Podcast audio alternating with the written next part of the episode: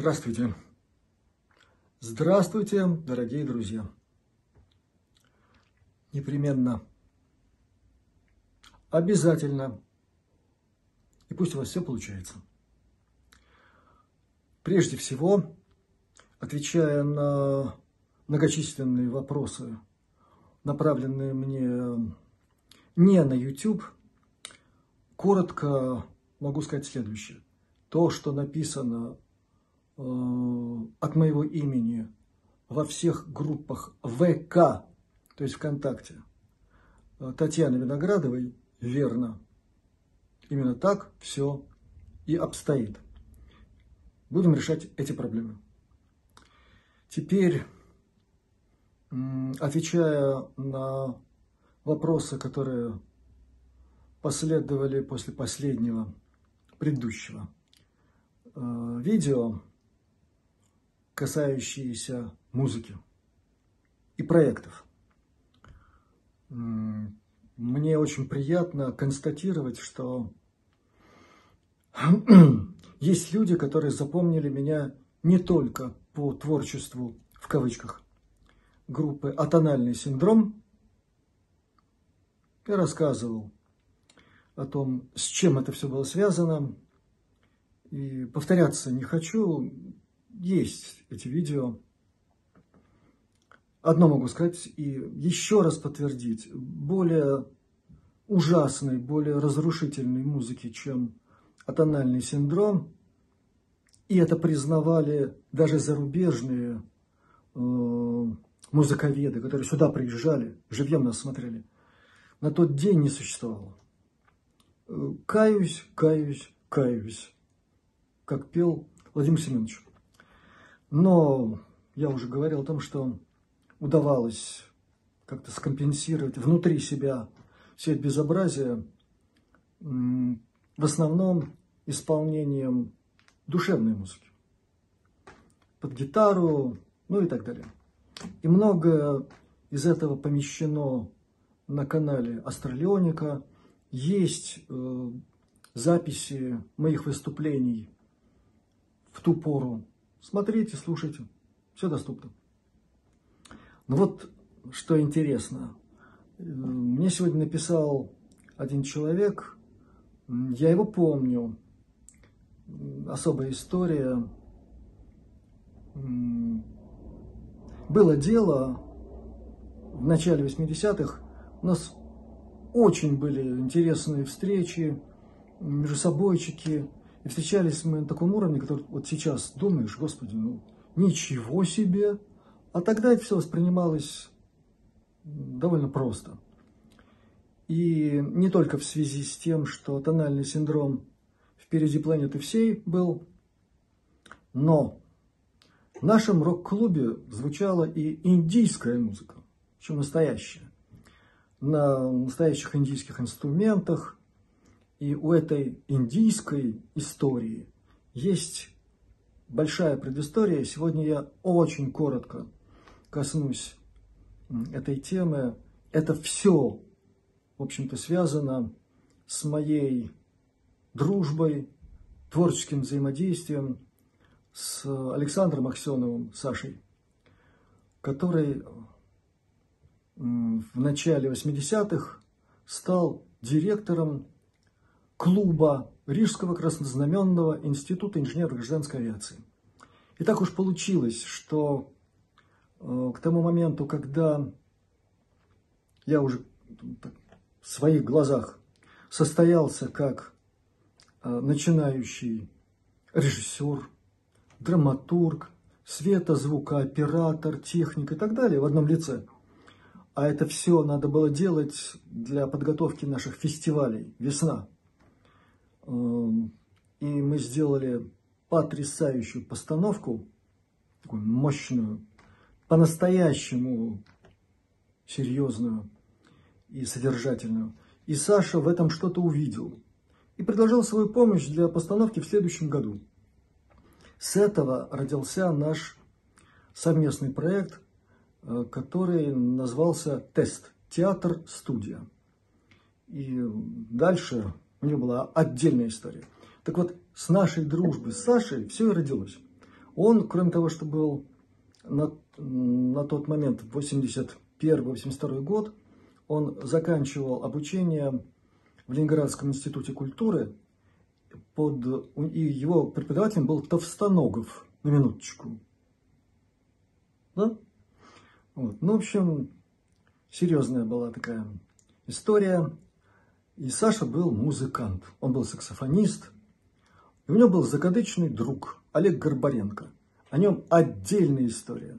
Что такой фантастически многогранный был человек, что он участвовал, по-моему, во всем.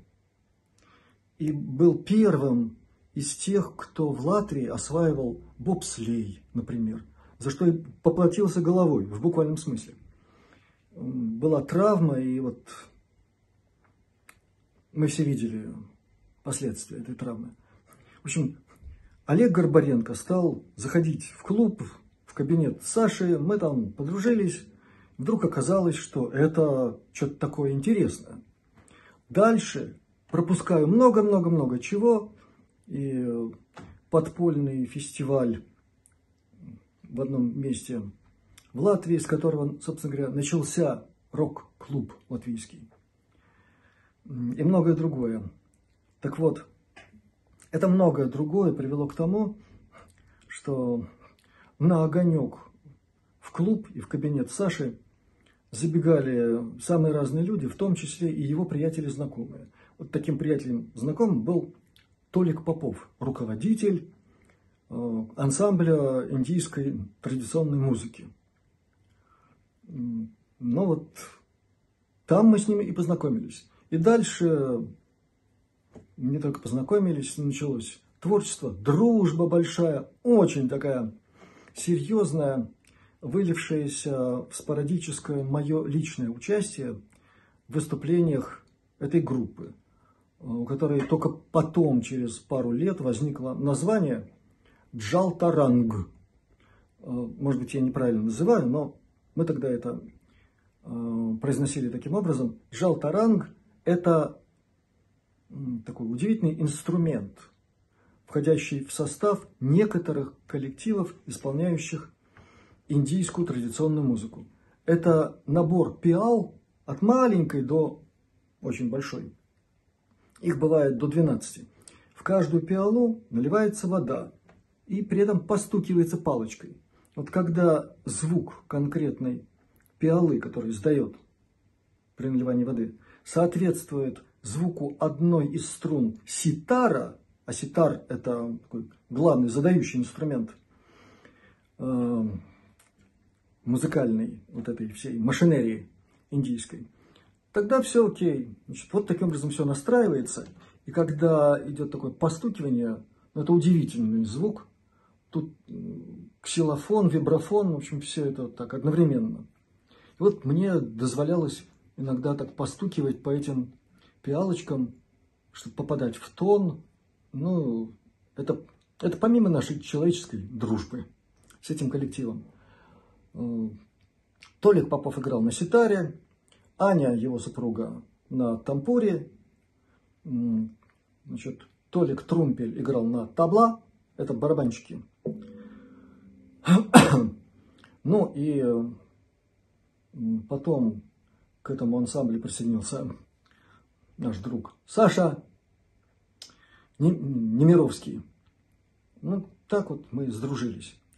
Почему я об этом рассказываю? Мог бы еще более подробно, с удивительными деталями. Потому что это касается темы проектов. И так получилось, что моя дружба с этими ребятами переросла в естественное знакомство с довольно высоким музыковедческим уровнем, кругом в Латвии. И Борис Абрамец очень часто посещал наши собрания, проводил концерты, рекламировал и так далее. Потом сюда приезжали люди из Индии, и эти приезды, в конце концов, увенчались тем, что э,